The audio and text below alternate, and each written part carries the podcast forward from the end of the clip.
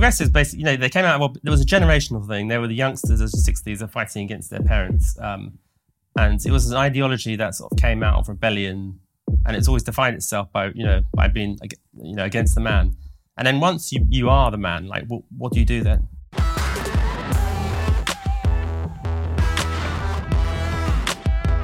Hello and welcome to TRIGGERnometry.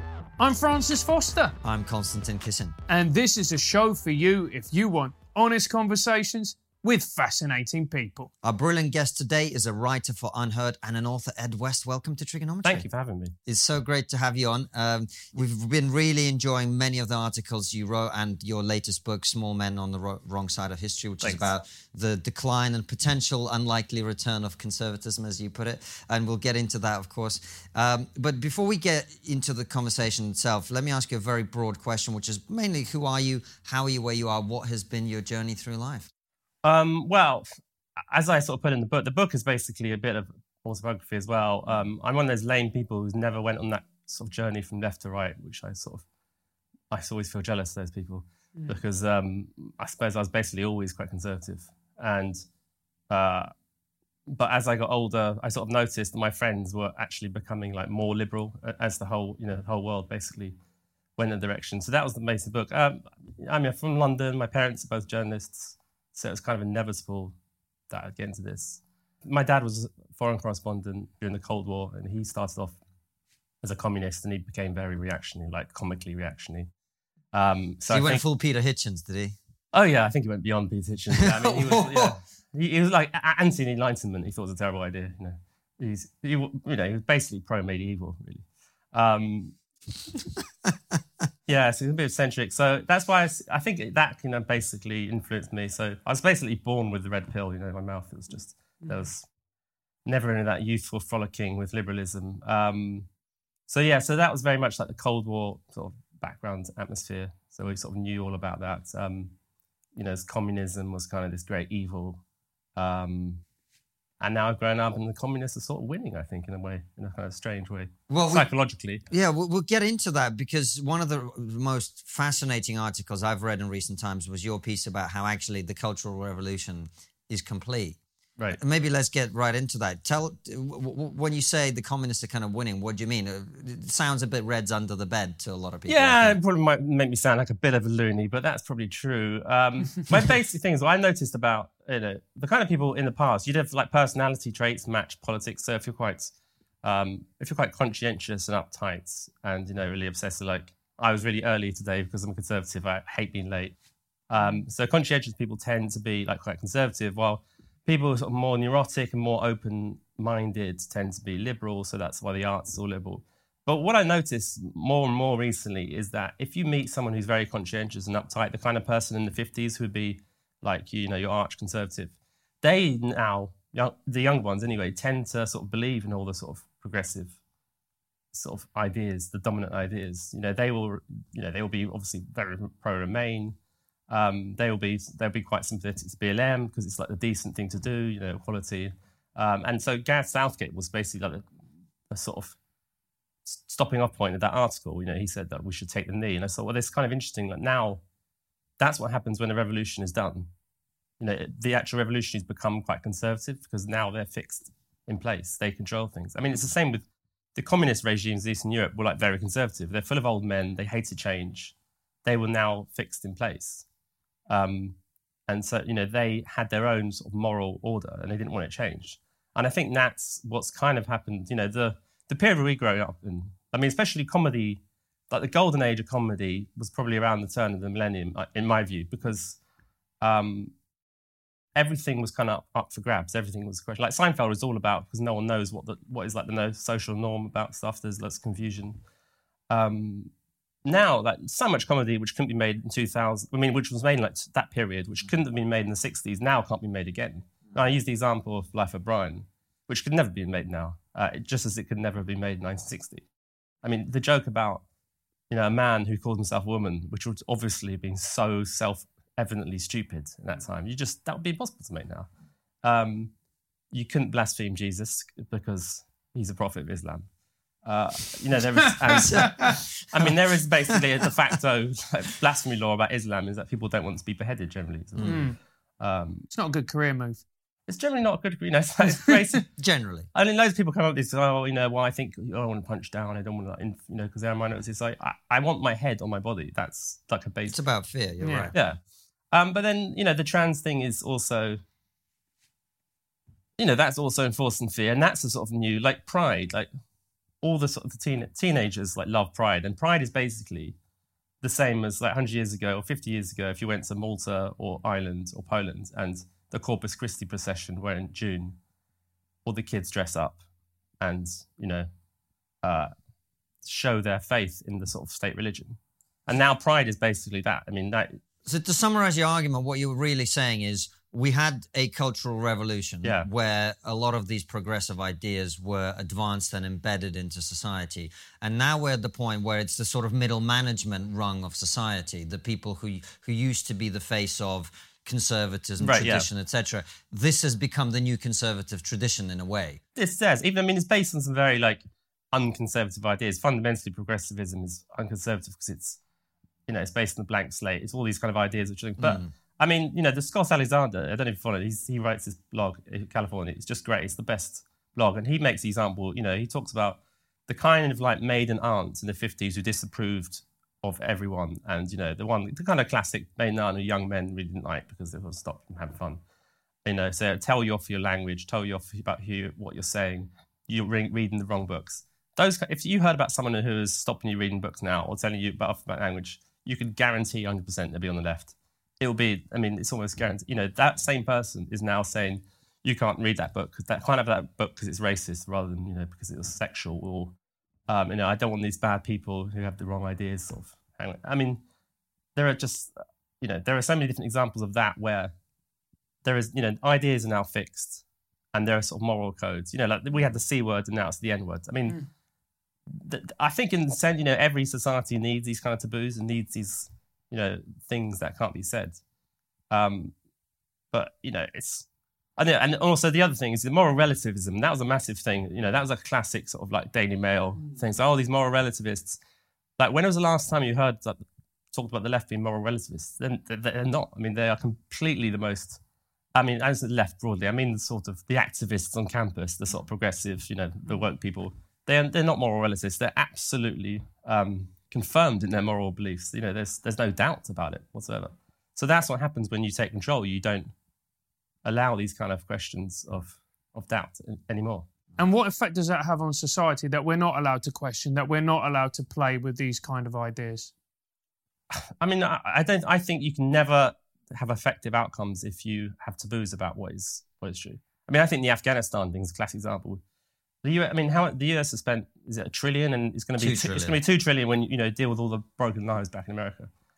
This was all based on a completely fraudulent idea of what Af- what is possible with Afghan society. You know, it's a completely naive idea we can turn Afghanistan into a liberal state. It's a very you know tribal culture, even taking away the religious because there are Muslim countries which can be liberal, but Afghanistan is an incredibly clannish society. It was just never going to happen. If you could openly say, listen, the Afghans are not going to be liberal Democrats, um, there's huge amounts of taboos about stuff like that. So instead, that kind of really wasn't discussed properly. The result was thousands of deaths, 20 years of wasted lives, you know, $2 trillion. You know, you should have absolutely, I don't believe there should be no taboos, but you should be, able to sort of say really uncomfortable truths. I The mean- truth should not be taboo, is what you're really saying. yeah, I mean, and there are loads of areas where, you know, we can never really say honestly what we think the truth is because no one wants their lives ruined, do they? I mean, no one really wants to be a heretic, do they? Or, I mean, they don't, crush people, they don't put them in gulags anymore, but no one wants to be unemployable or, you know, even worse, have your, you know, bank card removed, or, you know, in the worst cases.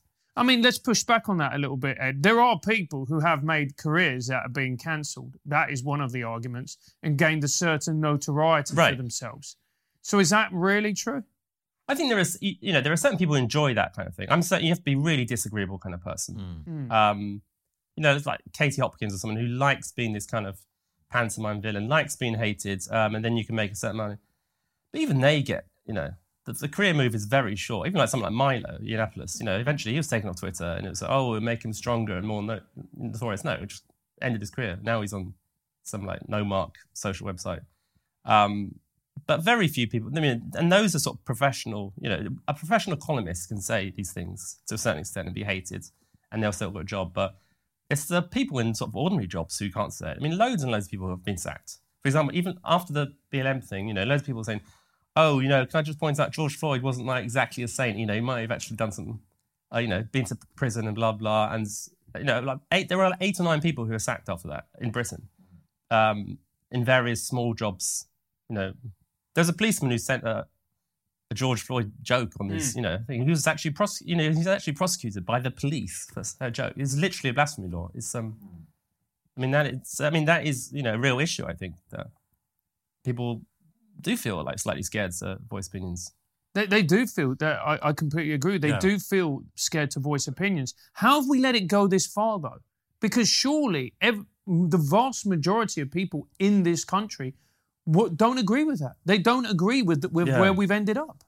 I don't know. I mean, how many people are in the Taliban? They're quite small, aren't they? They managed to like take over the country. I mean, I think a very small number of people that are quite determined can really. Sh- I mean, what is the latest polls? I mean, like eight percent of Americans would identify themselves as woke or something. Um, and you know, those eight percent happen to be disproportionately educated, you know, well off, influential, and also like very determined. A very small minority can really change the country rapidly, change the culture. Um, and you know, you'll have that eight percent, but you'll have another twenty percent who probably think, well, you know, I'm not really them with them, but I, I dislike the right more, so give them a. You know, one of the examples I use in the book is you know the Reformation. It's, you know, the Reformation started. There were a tiny little minority in university, in not university, well, in Cambridge and London, who were sort of you know radical Protestants, and they, you know, they were a tiny minority, and then 50 years later, they were the majority, and then and the, you know the Catholics all of a sudden was you know the wrong side of history. It's interesting you mentioned the Reformation because the Reformation, of course, I mean, arguably was caused by technological progress, right? The printing right. press essentially allowed people to yeah, be impossible without it. Yeah, and it's kind of similar to where we are now. Yeah, I mean, where... the parallel was there exactly. I mean, not the internet starts it, um, and then social media kind of accelerates it. I mean, the Great Awakening. There have been like such a rapid change in um, public opinion in, amongst Democrats in America, particularly upper middle class in just eight years, which is just so unprecedented, that amount of shift. Um, and that is entirely social media led, I, I, think. You know, it's just, it can spread ideas um, so quickly. To the point where I think Barack Obama running in 2012 or talking in 2014 can talk about the southern border in exactly the same yeah. way that Donald Trump talked about it, but in, in a period of six or eight years we've gone from that position being the standard position shared across both parties right. to where now anyone who says what Barack Obama said only a few years ago is now you're just racist now. You can, I mean, you can. Trump's tone is obviously terrible. Yeah, yeah, but, yeah, absolutely. What his actual policies, and you track them. What, Barack Obama, and you know what what Clinton was saying about, and Clinton's, you know, immigration advisor, you know, who's a black woman in the mid '90s, what was saying about diversity immigration would just put you so beyond the pale and that was just completely normal. Um, and you know, people, I say, of course, society's changed, but change so quickly uh, in such rapid space is, I think, like generally disturbing. I mean, I, I mean, at what point?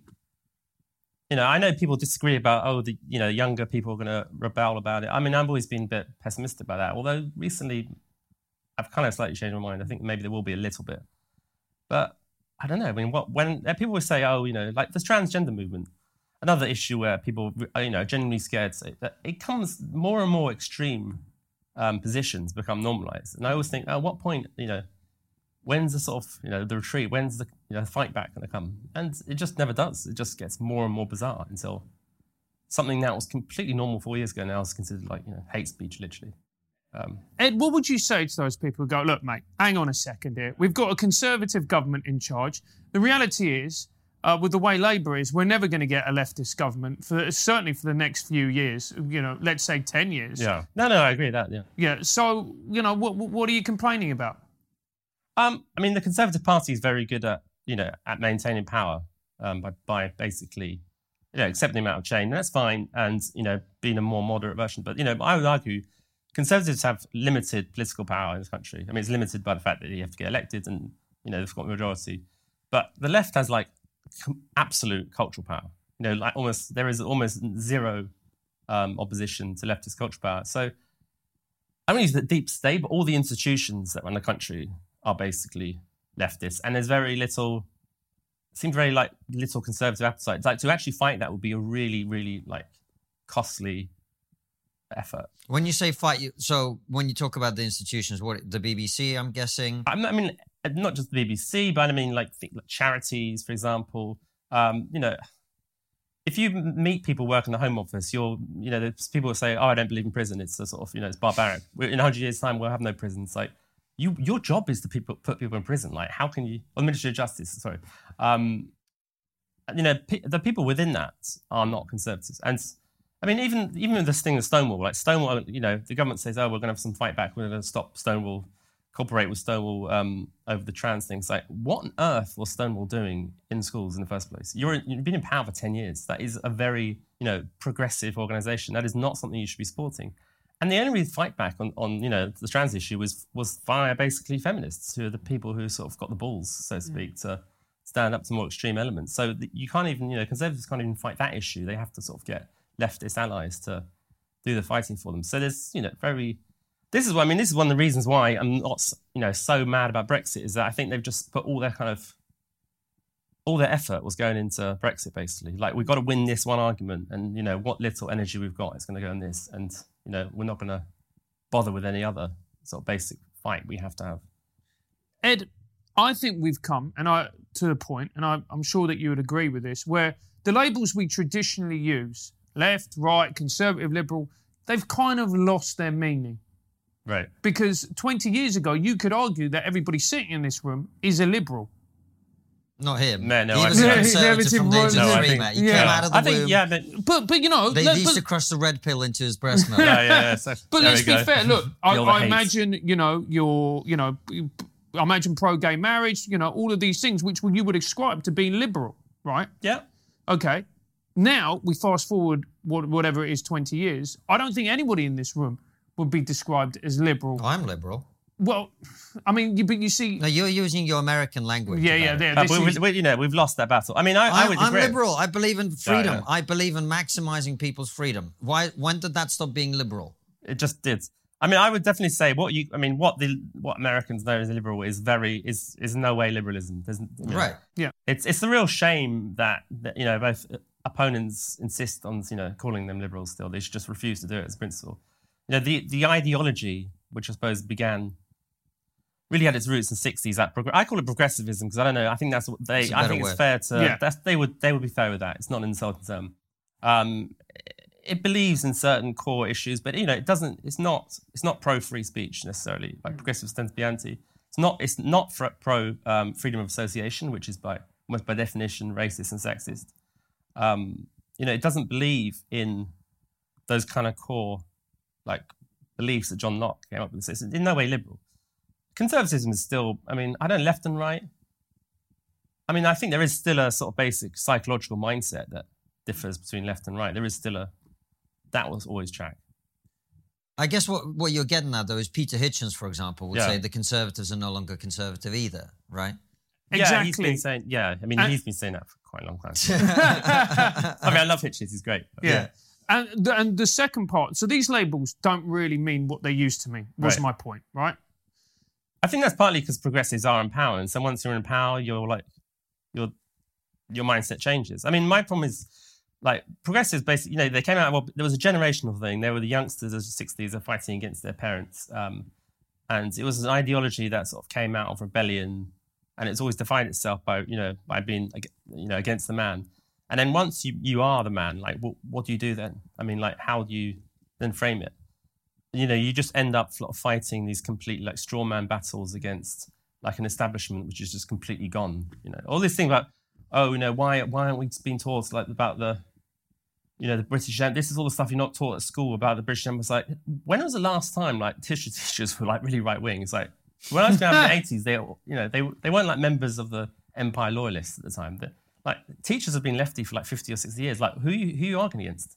You're arguing against something that stopped being true you know, they're making out like kids like learning our island story at school. That all they're fighting against is like a society that never really exists anymore. Um, It's interesting that you say it because I think that's so true in comedy that a lot of comedians, certainly in our, in our experience or in my experience, felt like they were pushing against the system. Right. When it was quite clearly observable by the decisions that, that were being made, who was being booked to do TV, etc., that that way of thinking is embedded as the system. Exactly. I in mean, like, comedy. who you're not. It's, it's not.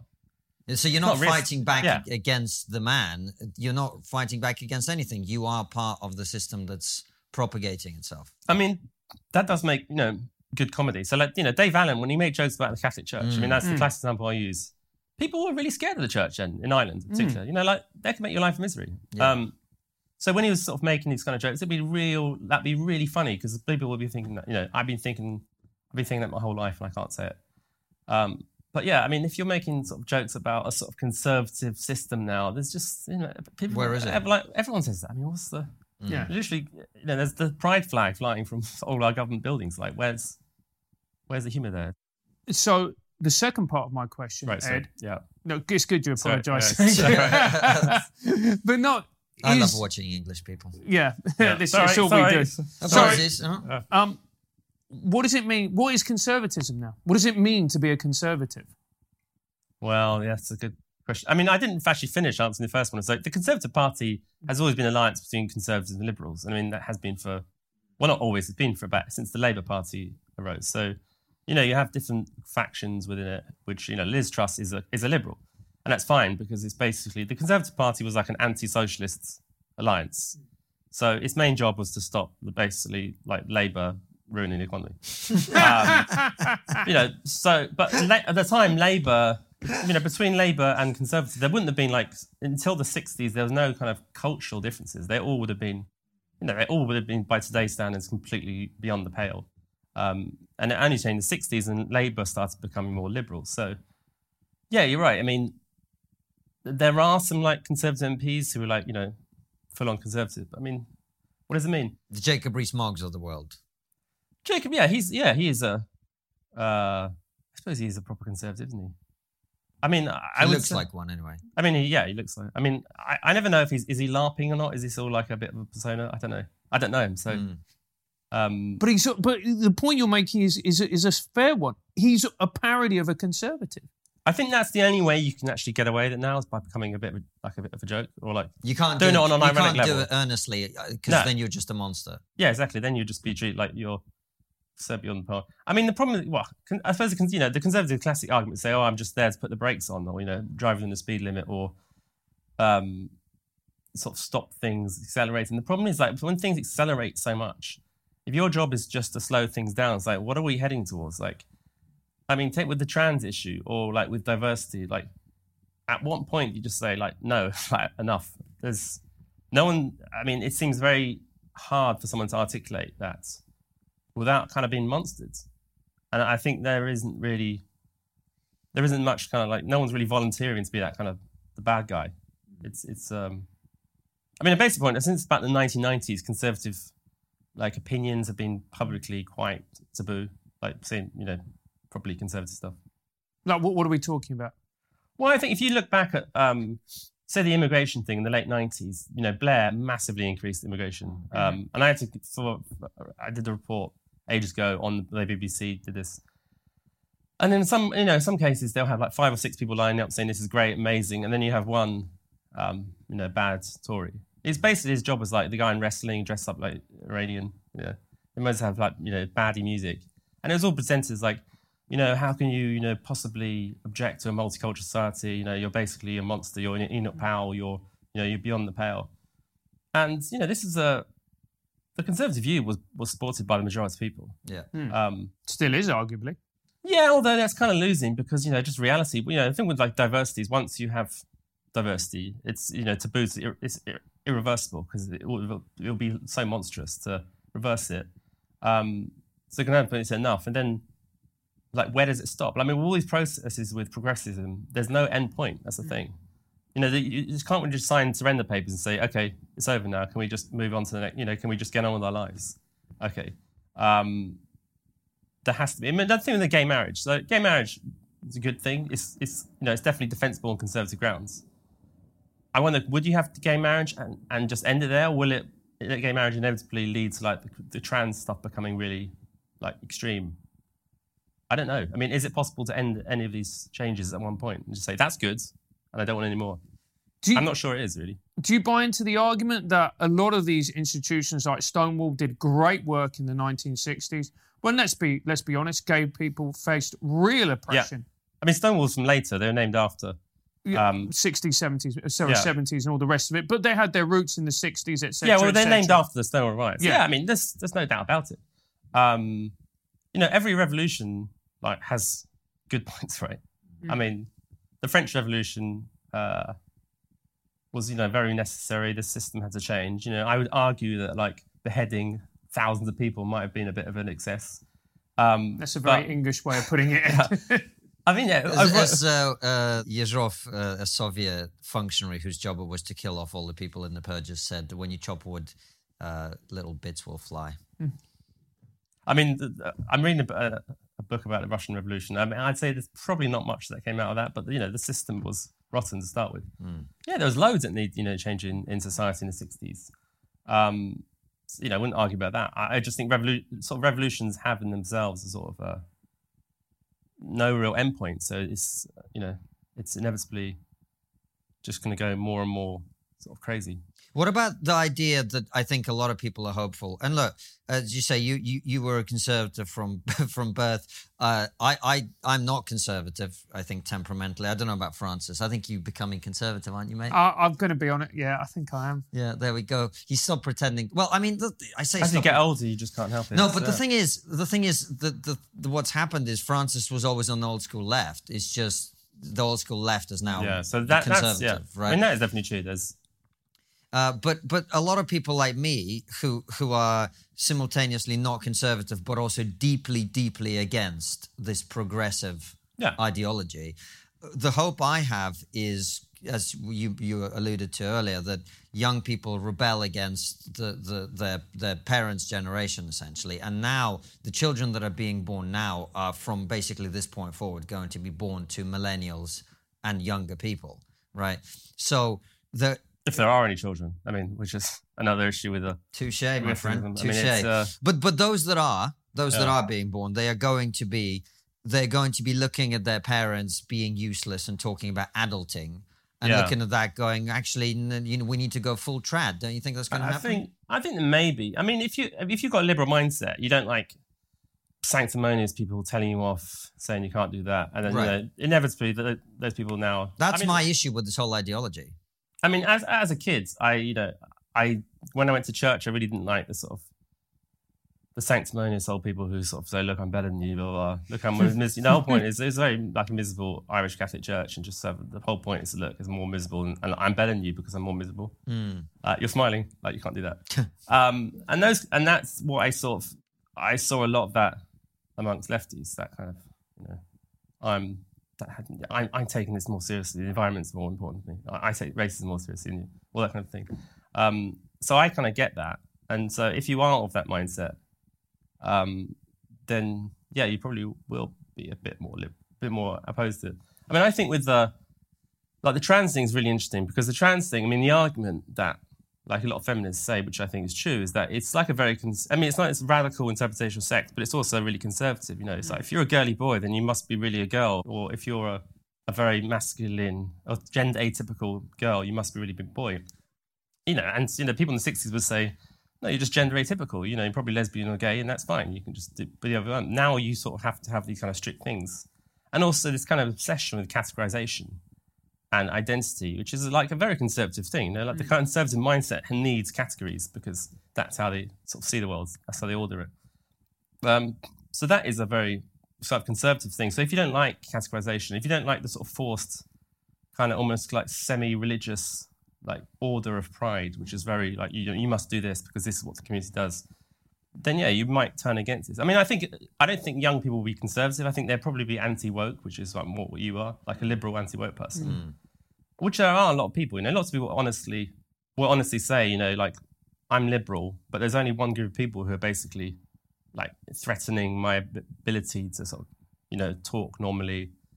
Do this is what a lot of academics say, sort of secretly, um, about you know liberal academics who say, you know, the only people who are bothering me who like make life difficult are the kind of like progressive, um, sort of ideologues who sort of run the place. like no no conservative saying you can't study that or you have to do this or something. You know, if they were, they you know, if they were in power, they probably would, but you know, they're not. So.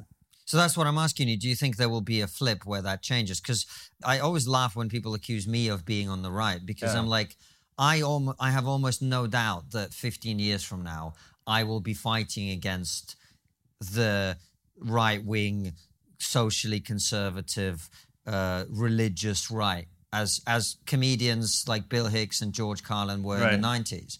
I, I have no doubt that there will be a point in my life Really? where That- those are the people that, That I'm opposing. That sounds very optimistic to me. Yeah, That'd be great. I think that is optimistic, but you, you think that's not going to happen?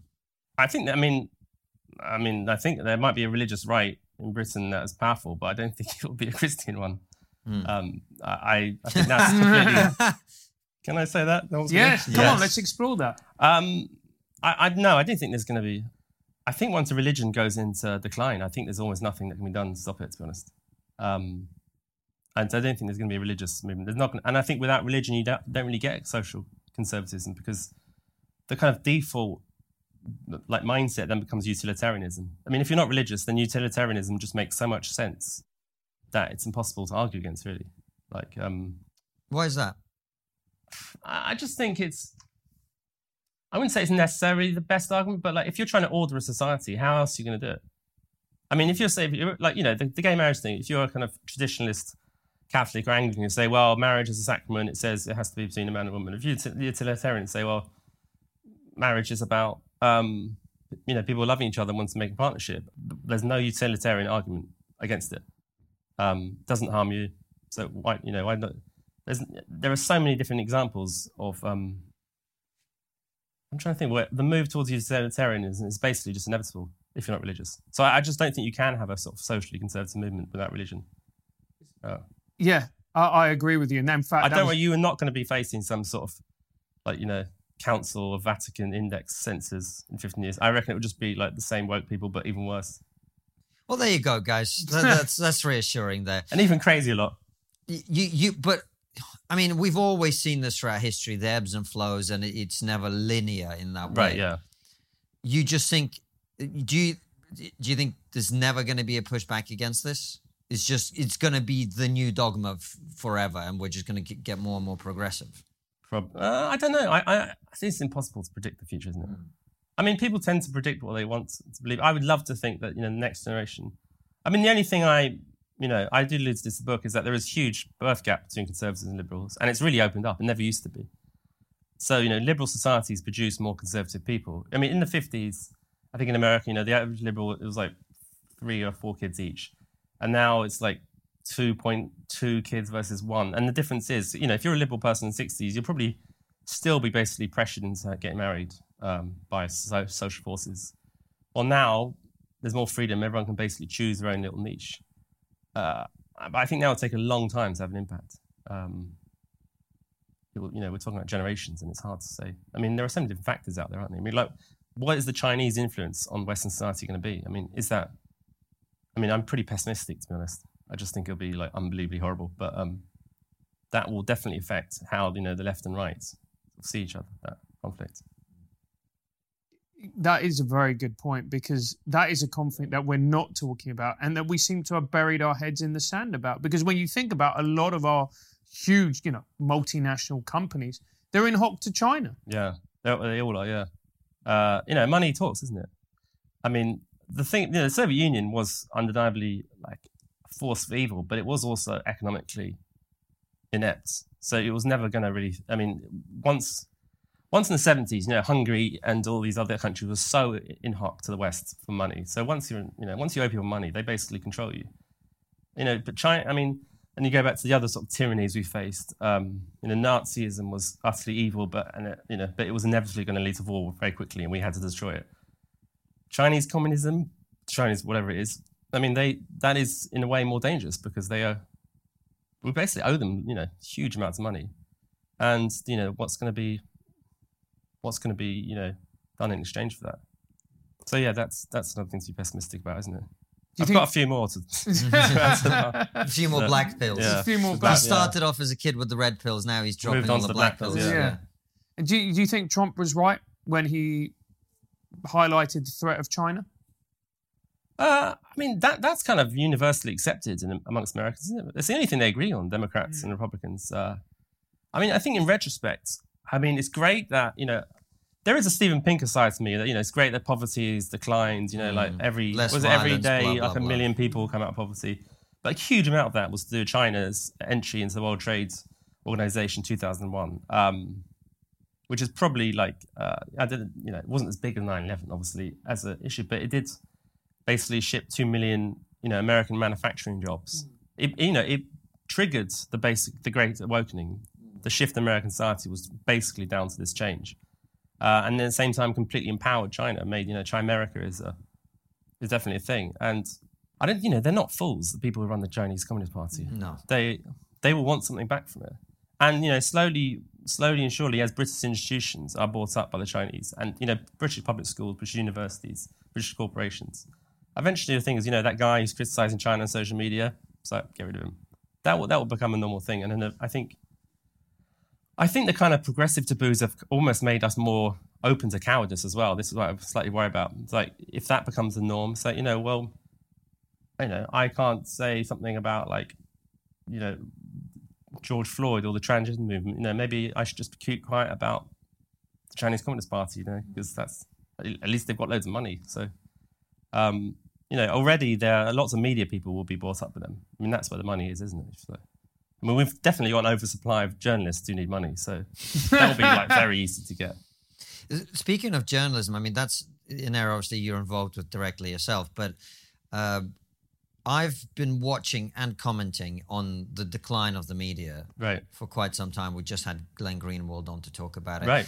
What What do you think has happened to the media? Uh, because there's quite a lot of evidence that the Great Awakening is actually something that was led largely definitely, by elite discourse. New York Times, Right. the most evil newspaper in the world, but I mean, without doubt. And I, you know, I don't even say that ironically. Um, yeah, I mean, their use of, you know, core kind of moralizing words is just massively increased. You can, you know, those charts have been done by various academics. Um, yeah, I mean, that is, it is a creation of a few journalists. I mean, the main thing is that obviously the internet has emptied it. Uh, so it's just much cheaper to run these kind of, you know, cultural sort of articles than like a proper investigation or a news story. That it's really expensive journalism. There's just not the money for it. So it's much easier to make these kind of commentary things. Our chair's racist. Yeah, yeah, exactly. Yeah. I mean, but it, it's got so much worse. I mean, New York Times, was it? The there was an article the other day saying racial slur at baseball game or something, and it was like page, and then you got to like paragraph 36 said, oh yeah, and it probably wasn't the N word, it's something else. It's like, what the point was this entire article about? Someone says rude words, hold the front page. Um, yeah, they've definitely got worse. And, and uh, there is evidence, you know, there's definitely, there is statistics on American journalists, their political slant has, um, you know, hugely changed. I mean, they- they've always been more left of center because writers tend to be more left of center. But by by about by the time that Barack Obama uh, got elected, it was like overwhelmingly left center. And you know, and public opi- you know, public opinion is often not accurate, but they have a rough idea what's going on. So trust in the media is hugely increasing. Like I think there's so Decreased. decrease. Sorry, the other one. Um, I think it was like you know it was like nine out of ten Americans thought that, you know the the media was basically trying to get Barack Obama elected. Of course they were. They were openly biased about the whole thing. And the thing about Trump is because Trump is like such like a comically bad guy, you know, like a really funny and evil person who says terrible things. He has this he had this amazing ability to just basically draw out their extremism.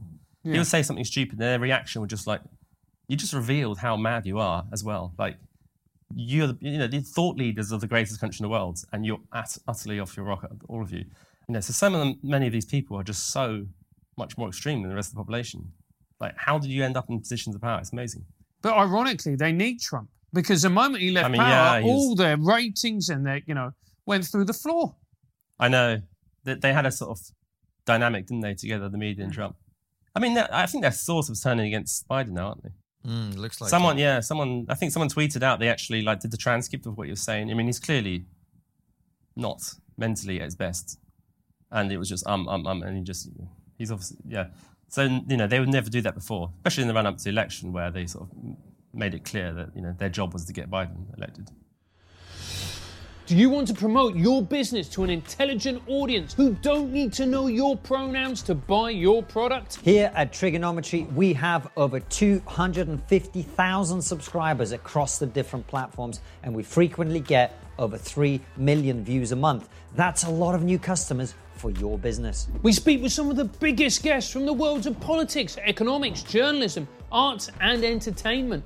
All of them have spent at least one month in the gulag, so you don't have to. And we'll match your product to the perfect guest for you. American sponsors will be matched with American guests, and so on. That way, you know your advert has the best possible chance of getting to the right people. Or as we call them, the wrong people. Advertise with us, and we'll get your business cancelled or your money back.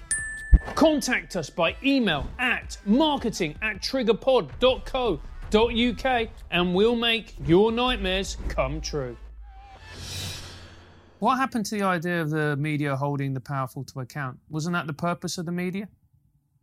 Um, I, I don't know. I think yeah, yeah. Obviously, I mean, it, I mean, yeah, isn't it in some ways? But I, I, think when you know America is so polarized, isn't it? That it's it, people once polarization hits a certain point, people don't really think about that. All that matters is like winning. All that matters is you know, stopping the other side from scoring a point because it becomes so existential, isn't it? To stop. I mean, I kind of understand. Like Trump was like, it was kind of unnerving, you know, seeing this is like man in charge of America and you tweet completely reckless stuff. So I can see why, you know, it was such an, you know, important point to get rid of him. Um, but yeah, I think that once that happens, there, you know, there aren't that many people who would, you know, take a massive hit for their team if it was if it was in the interest of democracy, are there? I don't think we're we're as bad. I mean, I didn't. I think we could get slightly as bad. We could get worse, but I don't think we'll ever be.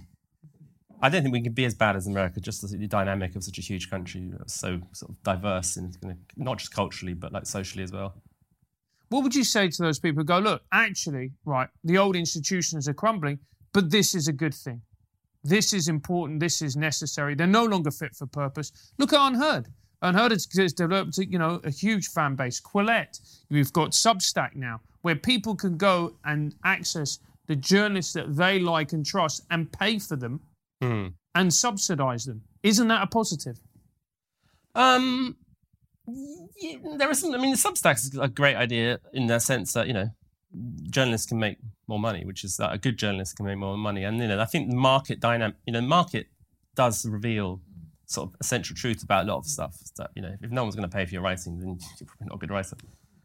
I think it is important to have like stuff like in, you know investigative reporting. Like a lot of the really bad scandals are still done by that kind of old-fashioned stuff. Mm. BBC, The Guardian. Um, you know, I have a very love-hate relationship with The Guardian because I think it's so annoying in some ways, but it's just it is such a great British institution. It's done you know amazing work down the years.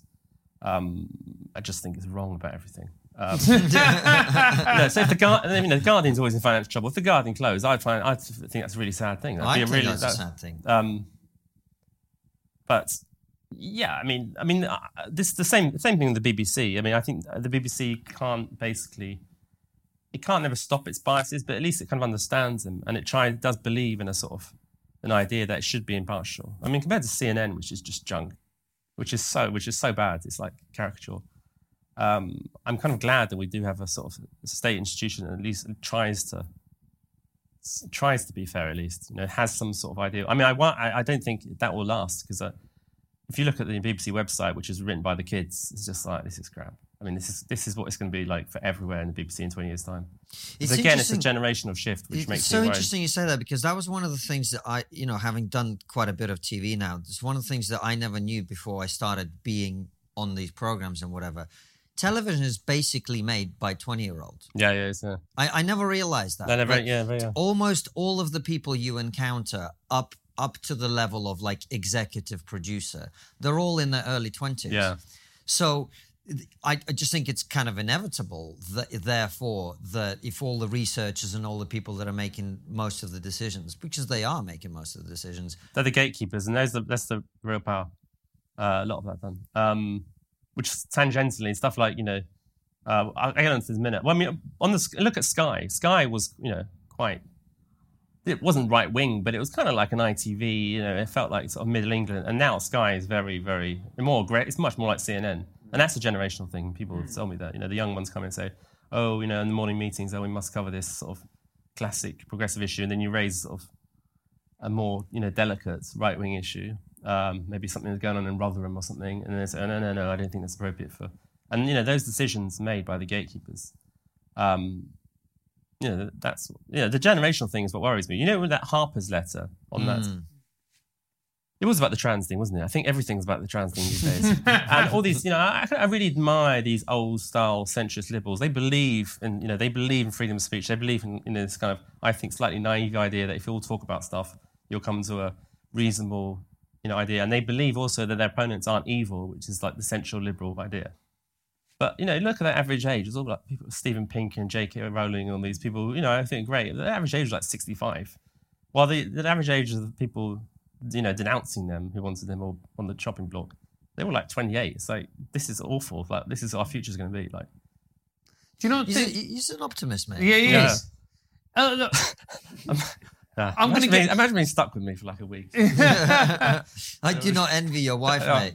Yeah, yeah. yeah. Uh, it, so let's get a little bit conspiratorial about this. Do you Great. think that there is? Wuhan. Look at this. Yes, Wuhan. Let's yeah. get, the, get the joints out for yeah. the lads. Yeah, absolutely. Do you not think there is an element of divide and conquer about the trans issue, about all of this stuff that we talk about?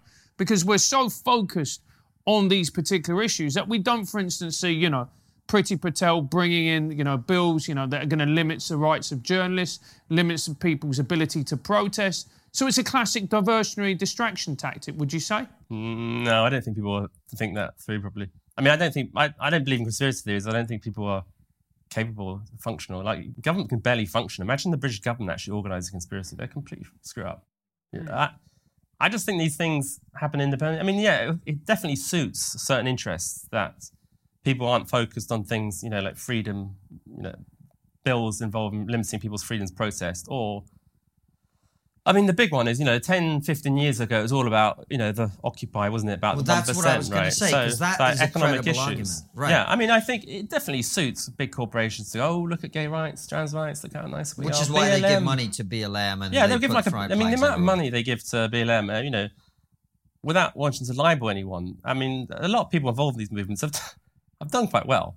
I mean, you might, you know, be a genuine believer in that. But if, you know, if I was able to get a million dollars for my beliefs, I would definitely believe them more. and it's, you know, so like all these, I, I get on my Twitter, I get all these sponsored things from you know, all these like massive big banks um, telling me about, you know, we must talk about diversity today. We really believe in diversity. This is great, equality. And these are like the richest, like most sinister banks in the world. I mean, these like this is the man, right? They launder drug money. I mean, and then they talk about diversity. I mean, like it's. Uh, I started to think on you know the hypocrisy of woke capital, and after a while, I just I got so many examples. I just thought I thought maybe I'll write a book about this, but just after a while, just there are so many. It just seems that no one cares. It's just it's like so absurd. Mm. It's like so, it's just a humorous thing now. You know, it's like Surrey Gay Pride was sponsored by BAE Systems. They're like literally selling. Like, just go and watch like, planes to Saudi exactly, Arabia. Like, see the kids in Yemen. see the kids in Yemen get blown up. It's like, and literally, it's all uh, uh, all these and all these companies, um, you know, promoting and like if you pay whatever one percent of your corporations to pay off some person to say you're pro diversity, that's like nothing. Like imagine compared to a government saying, "No, we're gonna we're gonna massively punish you with taxes," which is what like the orthodox left would like. Um, I mean, my, I've become as I get older, I'm like more, I suppose, anti-business, just because. But I think it must be just like the culture must be the driver. Because I think you you people are horrible. Like you're so cynical and manipulative. I'd much rather they were more like we are more economically left wing than social left. I mean, I think that it's old fashioned that poverty actually does matter. It's like a real issue, in the same way that people's sexual identity is like much higher on the pyramid of needs. Right? You, you need food first before you can start thinking about your like higher spiritual needs. Um, yeah, I mean that definitely. I don't think it's conspiracy, but it definitely it sort of incentivizes people yes. to make that. Yeah. Um, I mean, I worked very briefly in a strange career path, like working for a financial company, mm. just writing stuff. I mean, it's it's weird. I mean, unbelievably intelligent people. Like, it makes you realize journalists are quite thick. um, I was easily the stupidest person, like by far, and you know, everyone there was like pro Remain, for example. That, that's definitely in their interests. But they, you know, they would be quite liberal people, probably like more old-fashioned liberal. They're not like radicals, but they would accept. Like it's easy for easy for them to accept like progressive rule. They could get it. They could they could live with it. Um, Because it's not threatening their financial interests. of course. I mean, liberalism does drive, you know, economic and social liberalism do go together. There is a reason why Britain is one of the most liberal countries in the world. It's the city of London is the prime driver. I mean, Thatcher was the creator of the sort of, you know, the younger generation liberals, um, liberals, because I think inevitably it kind of becomes more and more extreme until, you know, it's no longer liberalism anymore.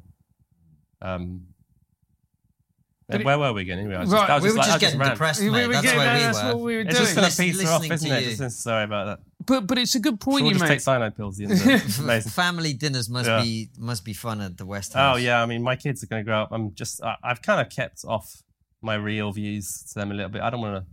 I want them to sort of be to be liberal as their kids. I want them to be, you know, enjoy your life, go to all these demos, get get stuck in. It'll be fun, you know.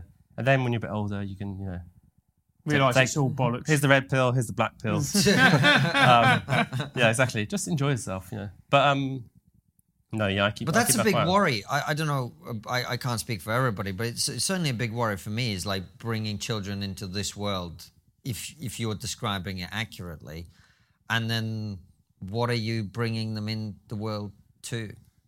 Well, I mean, I, I don't know. I hear that a lot. I mean, it's no, more about the the environmental thing. It's normally that. I mean, it's yeah. I mean, quite quite pessimistic about the future of England. Really, I mean, a lot will depend what happens in America. Basically, we're basically dependent on them. We're basically dependent on America taking the right cultural choices now and not becoming more divided and more extreme and, and sort of more. I don't know. My, my basic like fundamental problem with liberalism is that liberalism in kind of both senses of the word is that it just makes people unhappy ultimately. You just end up lots of really um, kind of lonely, disappointed people uh, who make really bad choices in their lives. While so you need kind of you know basic not instruction, but you need you need kind of basic pathways. This is what you're going to do unless you're really um, unless you really feel otherwise. You know this is the normal thing that most people do in life. Uh, but you know the new order will just encourage people to make terrible, terrible life choices. I mean, the classic one, to come back to this, you know, why don't you go and mutilate yourself so you can't have children later? Which is, you know, loads and loads of girls are getting this message from TikTok. Just like let out all your most, most like antisocial, disagreeable personality traits, and just, you know, I mean, the TikTok thing is what really, that's the really depressing thing as a parent. That is like the, the pathway to such terrible ideas. It's, um, it's just basically a complete moral anarchy in there. It's, really, it's actually quite disturbing. So, So, let's yeah, get into that. So w- w- what's going on on TikTok? God, I feel Well, old. yeah, I know. You yeah, are. yeah, Yeah, yeah, yeah. It, is, it is really okay. Well, this is one of the things you can't say that you probably get in trouble for is like girls tend to be like a bit more conformist than boys. I mean, and that's one thing Jordan Peterson says, and like says, "Wow, you can't say that." It's like it's blandly obvious. So teenage girls are particularly susceptible to ideas, to spread of ideas, like m- like memes that can spread because they're Social contagion. circumcision. Um, so you know, it was anorexia at one point. And there is still anorexia, self harm and stuff. Um, like TikTok is just a complete world of that. You know, um, all these terrible ideas are spread, and you know, one of the problems you know we have generally in society is that no one wants to be the adult. No one wants to say, "No, you can't do that." I'm telling you, no, it's not happening.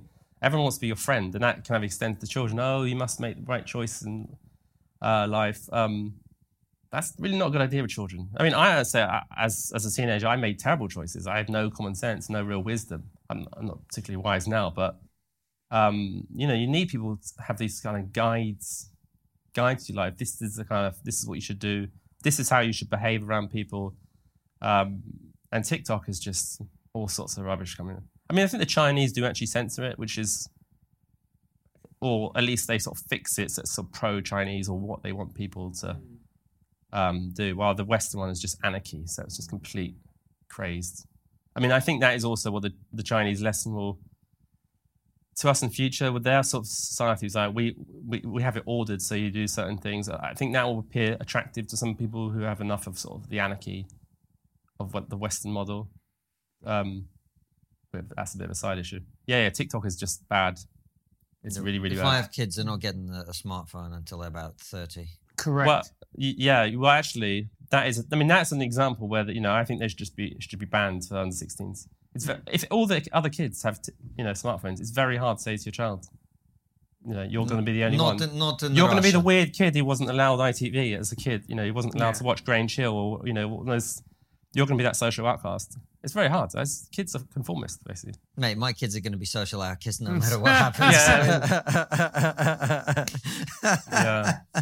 Listen, man, it's been an hour and it's Is it flown over? by. It's fine, but there's one question I want to ask at the end, right? Just this one, you know. So you're saying that society's going to hell in a handcart, Hand right? the handcuff. But but the thing that I've really enjoyed about this though, it's it's presented in this sort of uh, playful English, unattached way. that might be ironic. I don't know. and, yeah, nobody I don't know. knows, and it's quite enjoyable and it's a bit light-hearted. But we are all about to die. Yeah, We're- but yeah. here's the thing: isn't that the classic conservative position? Conservatives have always gone. Society's about to crumble. Everything's shit. and we'll be right eventually. Right? it's like my granny who always thought she was dying. She was proved correct eventually yeah, after 50, 60 years. there we go. Do you have any evidence that there's you're more accurate? You're closer to the, like. There, there was a point when your granny saying she was about to die was actually starting to get pretty Yeah, yeah, accurate. the, yeah, yeah. Yeah, Do, do you have any evidence to suggest that your diagnosis for society is actually a little bit more accurate than, I it, don't might- know, than mean- it would have been 20 years ago? Uh, I think if you went, I mean, I don't know, we were talking about this in the office. If you went back to 2001 and you explained our world to them, it would be pretty weird to explain the whole thing. Yeah. I mean, we just go, the Taliban won, there's a war in Syria, which Al Qaeda are like one of the moderate groups. You know, like, uh, the, the main issue is about the rights for people like me to go to women's toilets. Um, that's like the cutting edge of like social justice. Um, and know, by the way, the government's just locked you in your house for 15 months. uh, Yeah, it's, we didn't actually mention lockdowns. That's interesting. Mm. Um, see, I've forgotten about COVID already. It's just, it's all over. Um, uh, yeah, I, I, I don't know. I mean, I don't want to say we're doomed. I think things will just like continue as normal, won't they, for a while? I mean, I can't predict more than 20 years. I think we'll just slowly trudge on. I don't think we're going to have like apocalypse yet, are we? I don't know. Maybe climate change would actually do that. Great. Uh, so, guys, Anyway. uh, tune in next week uh, for the end of the world uh, Yeah. uh, interview. Ed, listen, it's been an absolute pleasure. Uh, I really enjoyed reading uh, Small Men on the Wrong Side of History. Thank you. Um, and as always, we've got, before we do our questions for our local supporters, um, uh, we've got one more question for you. which is always what's the one thing we're not talking about, but we really should be. I kind of actually mentioned it. It's the kind of TikTok and the influence it's having on um, teenagers. My most pessimistic thing about Western society is that the victims of ideologies do tend to be young girls. That's and, and I think that's definitely the case. Uh, the uncertainty now about like the sexual revolution, the biggest victims of that are basically teenage girls who are you know, all the studies show that they are just more and more miserable and unha- you know sort of confused about everything. Um, and you know, if you spend any time online, that's clearly true of you know you know even after they're eighteen, you know, in their twenties, so many of them seem to be like much unhappier than they used to be. And I, you know, I think that's sort of the end of liberalism. Really, that's the sort of end product. That's why people have this kind of need for certainty. They need a new sort of order telling them what to do. Sorry, that sounds very fascistic, doesn't it? But, you know, We be like- must have Ordnung! um, but I think yeah, that would be like a progressive. You know, that's you know that's why the sort of people will turn. I think there is definitely things people will turn about against like sex positivity in the future. There will be some. I mean, I think like you would talk about. Um, will there be a reaction? There'll be small little reactions in certain areas. I think. Yeah, there won't be a big Christian religious revival, but there will be certain areas where there's a lot of like kickback. Um, while in other areas, you know, things will go on. I think. Ed, thank you so much for coming on the show. If It's been a people wa- pleasure. if people want to find you, where's the best place to do that? Uh, Online, he Yeah, means, on- not your house. Yeah, yeah. Uh, I guess on Twitter, just Ed West or UnHerd, obviously. Just go to UnHerd, you find me. There's a picture of me somewhere. And where can they get the book? I guess Jeff Bezos is probably a thing. There, there we go. We've all sold out. Uh, Ed, thank you so much for coming on and thank you for watching at home and listening. We will see you very soon with another brilliant interview like this one or our Show. All of them go out at 7 p.m. UK time, which is 2 p.m. Eastern. Take care and see you soon, guys. We hope you've enjoyed this incredible interview. Remember to subscribe and hit the bell button so that you never miss another fantastic episode. And if you believe that the work we do here at TRIGGERnometry is important, support us by joining our locals community using the link below. Before you go, consider joining our exclusive member feed. As a member, you'll get ad free and extended interviews. Click the membership link in the podcast description or find the exclusive episodes link on your podcast listening app to join us.